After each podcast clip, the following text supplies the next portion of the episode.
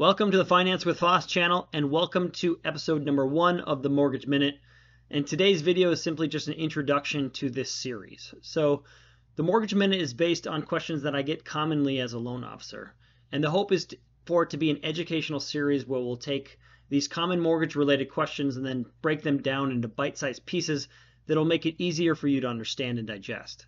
So as these episodes go on, you'll gain a better understanding of how mortgages work, what it means to qualify, and to help better educate and empower you for the mortgage process.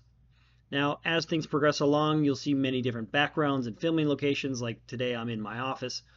And some might be like this, and others might be in more casual settings, since sometimes I might get a question that's worth addressing as soon as it comes up. So feel free to ask me any questions on any of my social platforms or, you know, send me an, uh, an email or text or anything like that. If you would like to see any certain concepts explored more in more depth, I, obviously I can do that too.